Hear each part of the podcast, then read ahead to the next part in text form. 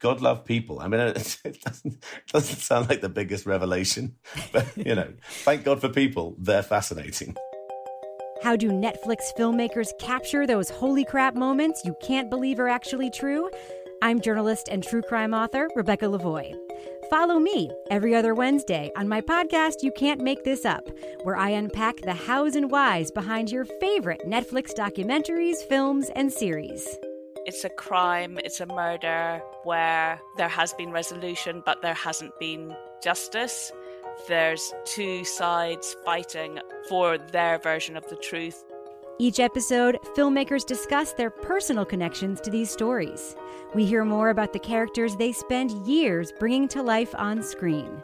Because he had such kind of a dorky personality, you know, it's like in that first interview, he's like, Oh, also, I think it's kind of neat that, you know, this is Joseph Smith's first holograph. It's kind of neat that the golden plates were just sitting right there. I mean, he did not seem like a criminal mastermind. A criminal mastermind. And we explore the national and global forces that either impact or impede justice.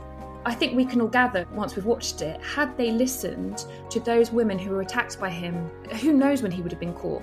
So, at the heart of it, the main, main, main failure of this investigation was due to sexism and misogyny, and I was determined to expose it.